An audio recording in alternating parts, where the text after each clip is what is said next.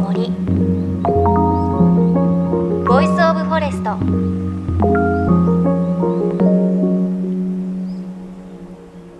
おはようございます。高橋真理恵です。この番組でも何度かサウナ好きを私公言しておりますが以前取材ですごいサウナに出会いました。福島県南相馬市にあるその名もサウナ発達という場所です。名前もすごいですよね。発達ですからね。で、これ何がすごいのかというと、なんか大体こう、サウナっていうと、まあ、座るところとか壁の部分が木が使われているものがオーソドックスというか、イメージがあるんですけれど、このサウナ発達のサウナは土壁なんですよね。土壁でできたサウナで、あの、アースバック工法というらしいんですが、なんだろう、もうドーム状みたいになっていて、全部土壁でできていて、あの、座るところも土でできているんですよね。で、それだと何がすごいかというと、あの、よくサウナ苦手な方って、こう顔が熱かったりとか、鼻が痛いとかあるってね、あと苦しいとかあるって言うんですけど、この土壁のサウナ、アースバックのサウナはそれがなくて、本当に湿度も、あの、ちゃんと保たれる土壁だから保たれますし、あと、壁自体が熱を持つので、輻射熱があって、すごい温まるんですよ。なのでなんか心地よく、多分普段5分しかサウナ入れないっていう方も10分ぐらい入れるような、心地よく熱くじんわり汗をかけるサウナで、本当ね、よくサウナ整うって言うんですが、さらにその向こう側でした。その向こう側が見えて、どうやらそれが名前の由来らしく、整うではなく発達するサウナ、だからサウナ発達なんだそうですが、いや、このね、土壁のサウナはいろんな方に体験してほしいなと思いました。ね、ゴールデンウィークだったり、春先のお出かけにちょっとサウナ好きな方、そうでない方もチェックしていただきたいなというふうに思います。一押しです、今。さあ、JFN38 局を結んでお送りします。命の森 Voice of Forest。森が土砂災害を防いでいるとは限らない。森が炭素を固定しているとも限らない。先週は私たちが知っている森の常識を疑う、そんなお話でしたが、今週は私たちの周りに当たり前に生えているあの植物たちについて森林ジャーナリスト田中淳夫さんに教えていただきます。JFN38 局をネットしてお送りします。命の森 Voice of Forest。今日も最後までお付き合いください。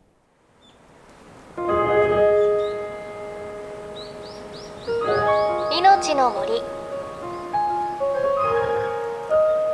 Voice of Forest。命の森 Voice of Forest。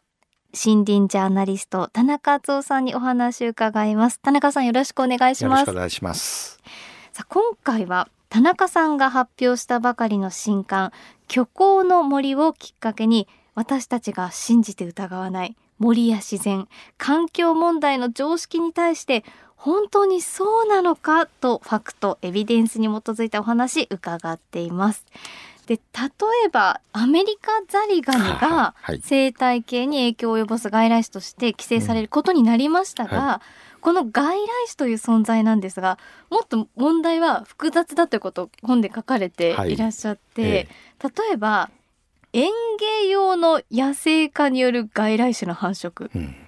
園芸用のお花とか？あの園芸種というのは品種改良して花が美しくな、はい、咲くようにとかそういった植物ですよね、うん、それが実はどんどん野生化しているんですね。野生化している、例えばなんか身近な名前であります。わかりやすく言えば例えばあのミントはことですよね、はいはい、ミントは実は繁殖力ものすごく強くてですね。あの庭で植えてミントの葉っぱを摘んでミント酒を作るミント、まあ、茶を作ろうとか言ってるうちはいいんですけども、えええ、その種がどんどん飛んでですね野生化してるんですよね。あもうだからお家の庭じゃなくてどんどん飛んでいくんですねあれ、要は外来種の繁殖と同じように、はい、ミントはあの在来種じゃないですかね、はい、海外から来た種類ですからね、うん、そうすると生態系にもちろん影響を及ぼす、ね、おそらく在来種を圧迫はしてるのは間違いないですよね。だから本来は他の日本古来の草花があったのにミントとかそういった園芸種とかその外来の草花が増えてくると多分在来種追われていくんじゃないかなと思いますね。えーどう楽しむのが正解なんですかね 園芸のお花は。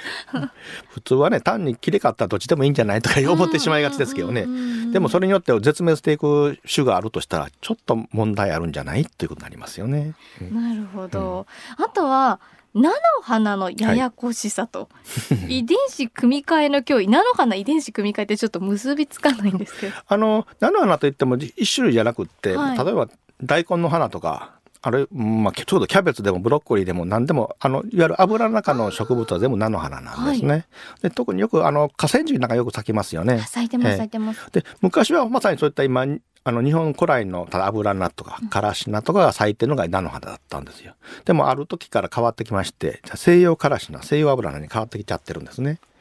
まあ、結局その、そもそもからし菜とか油菜というのは、種子を絞って油を取るための植物だったんですね。うん、ところが、あの、どうも日本の油菜よりも西洋の油の方が取れる油の量が多い。だからそっちに栽培を変えてきたんですね。で最近はもうその栽培もせずに種そのものを輸入するんですね。主にカナダとかアメリカから輸入するんですけど、うん、西洋からしの西洋油菜の種子を輸入してそれを日本で絞っていわゆる菜種追い油にしてるわけですね。はい、でも結構そういう種は、まあ、逃げ出すっておかしいとどっかでこぼれ落ちてるんですよね。それがどんどん広がってる。だから気が付いたら日本の油じゃなくて西洋油に変わっちゃってるということが起きてるます。でここからはね確実にまだ言えないんですけどもその西洋油菜というのはアメリカとカナダで生産しているわけですよね。それほとんどがね遺伝子組み換え種なんですよ。なるほど、向こうはそれはやったら合法的にできるんですよね、えええ、だから農薬に強い種類を作ろうとかそういうふうにやってるわけですね、はい、その種子を日本が輸入してでもあくまでこれ油を絞るためだけだから別に栽培しませんよとか言ってるんだけども、うん、こぼれ落ちてますよね。それが気が付いたら河川敷埋めてたりするわけですよね。でそれが日本の原産なのがこうどんどんどんどんこうやられて、はい、そのアメリカとかカナダになってってしまった時に何が起きるだろうって思って。わからないですよね。まあ、もうほとんど絶滅危惧種になっちゃうかもしれないですねそのうち。でもう一つは交雑するって言い方するので、まあ、要するに根血ですよね、はい、西洋油菜と日本の油菜の遺伝子が混ざっちゃって別の種類になっちゃうというそういう問題もできてますよね。見た目的にも違うんですまあ、あの専門家が見たらちょっと違う花の形が違うの、うん、ここの額がどうのとか言うんですけどほとんどわかんないですね。私もわかりません。そうかじゃあ私たちがね近所で見てる菜の花は、うん。うん。日本人なのかなって 海外から来た方なのかなっていうのがわからないですね。そうですね。不気味です。不気味ちょっと怖いです、ね、はっきり悪いと断言できるほどじゃないんだけど、うん、なんか不気味ということですよね。ちょっと侵略されてる感じしますもんね。気がついたら入れ替わってたという感じですよね。あとはセイタカ泡立ちとこの番組でね結構出てくる マニアックなんですけれど、はい。ええ、まあ、いわゆるこう結構背丈の高い雑草とね、はい、多分皆さん思われるんですけど、えはい、この番組ではちょっとセイタカ泡立ち草を使って染め物したとかやるんですけど このセイタカ泡立ち草めちゃめちゃ見ると思ってたんですけど減ってるんですね。そうですね。あのまあ多分全国的にはかなり減ってると思います。もともとねセイタカ泡立ち草まあこれも外来種なんですけども、はい、あの荒れ地によく生えるんですよね。他の、ね、他の草がないところに生えるんですよね。で都会だとまあ昔は特にあの再開発するとか地面をほじくり返してやりますよね。そうそうそういう荒れてあまり栄養がないような土地にまず第一にセイタカ泡立ち草が入ってきてで生えるとどんどん増えたんですね。でも最近そういう開発が減ってますよね。かつてニュータウンを作ると言って山崩したけどもう今はそんな作らなくなってきますよね。でもうそうするとだんだん荒れ地じゃなくなってきてるんでそうすると逆にセイタ川大草はちょっと住み心地が悪くなってきて栄養豊かになってくると、はい、他のまあススキなどの方が強いということですよね。へえ、うん、そっかそういう人の営みによって減ってくる外来種もいるんですね。まあ、東京などはむしろ開発が多かったからセイタカアダス増えたかもしれないけども、はい、まあ、地方だとまだもうだんだんと開発がなくなってくると、えーえー、もう減ってきてるということになりますね。はあ、そうなんですね。うん、そっか、ちょっとセイタカアダスがなくなるのはちょっとさ そんなこと言って そういうわけじゃないですけどまああの花が綺麗と思う方もいらっしゃいますし、ね、黄色いお花が咲くんですよね、ね、ちょっと現職ですけどね。へえ、うん、そうかそういうこともあるんですね。うん、あとは西洋タンポポ。あはい。西洋タンポポに対する在来タンポポの逆襲？え？在来日本日本タンポポとか日本タンポポにも確か5種類ぐらいあるのね。いろいろ関西タンポポが東海タンポポとか関東タンポポとか地域ごとにあるんですけども、はい、まあ、それをまとめて、まあ、日本タンポポとか在来タンポポと呼んでますけどもあの一時期ね西洋タンポポが入ってきて圧倒的にもう繁殖力が違うんですね、ね、種子の量がもう全然違ったりするんで、うん、あっという間に在来のタンポポはもう隅に追いやられてなくなっててもう西洋タンポポの勝ちっていう感じだったんですが、うん、最近また変わってきたんですよ。気が付いたらかなり西洋タンポポ減ってるんですね。あのまあ完全に全てあの、ま、在来に戻ったわけじゃないんですが半々ぐらいになってますよ。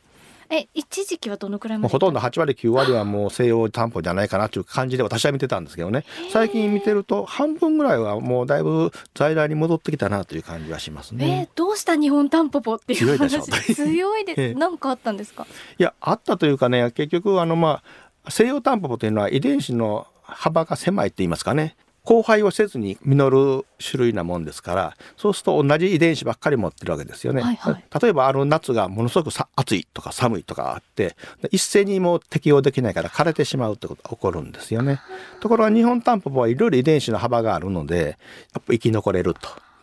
でそれがまた増えてくるとかね。まあいろいろな要因はあるんですけど意外やだから在来タンポも強かったぞということですよね。はあ、うん、そうえじゃあなんていうんですか？繁殖力は西洋のが強い、はい。あの種子作ってる量とかがものすごく多いとかですね、はい、もう年がら年中実らせてとかでそういう部分があったんで強かったんですがいくらどんどん種子を飛ばしてもそこの環境が良くなかったら枯れてしまいますしそれにあのいわゆる交配せずに実らせるもんですからみんな同じ遺伝子だと環境変化にものすごい弱いんですよね。そっか、うんなんかサクセスストーリーのドラマみたいですね。なんかもう底力持ってたぞ日本のタンポポみたいな。でもまだあの完全にあのまた元に戻るだけじゃなくて、うん、ある意味共存してるような状態ですね。ああなるほど。うん、え素人じゃわかんないですかね。なかなか難しいですか、これ日本タンポポだって花さえ咲いててねちょっと裏側を見て、はい、額の形を見れば結構わかりますよ。違うんですか、ええ、あのどう言えばいいかな？あの ぴょんと飛び出して意外がっぽいのが西洋で、はい、日本のタンポポは優しい感じです。じゃあちょっとあの額を見てひっくり返して見てみて 優しそうだったらそうそう。ね、それでいいじゃないですか。ちょっと見てみるのも面白いです。はい、ぜひぜひタンポポのね季節ですもんね。うん、へえ、なるほど。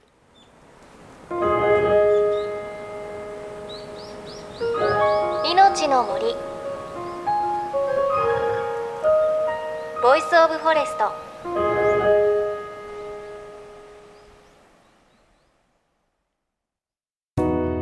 JFN38 局では東日本大震災で被災した沿岸部や全国の震災による津波被害が予測される地域に津波から命を守る森の防潮堤を作る鎮守の森のプロジェクトを支援する募金を受け付けています。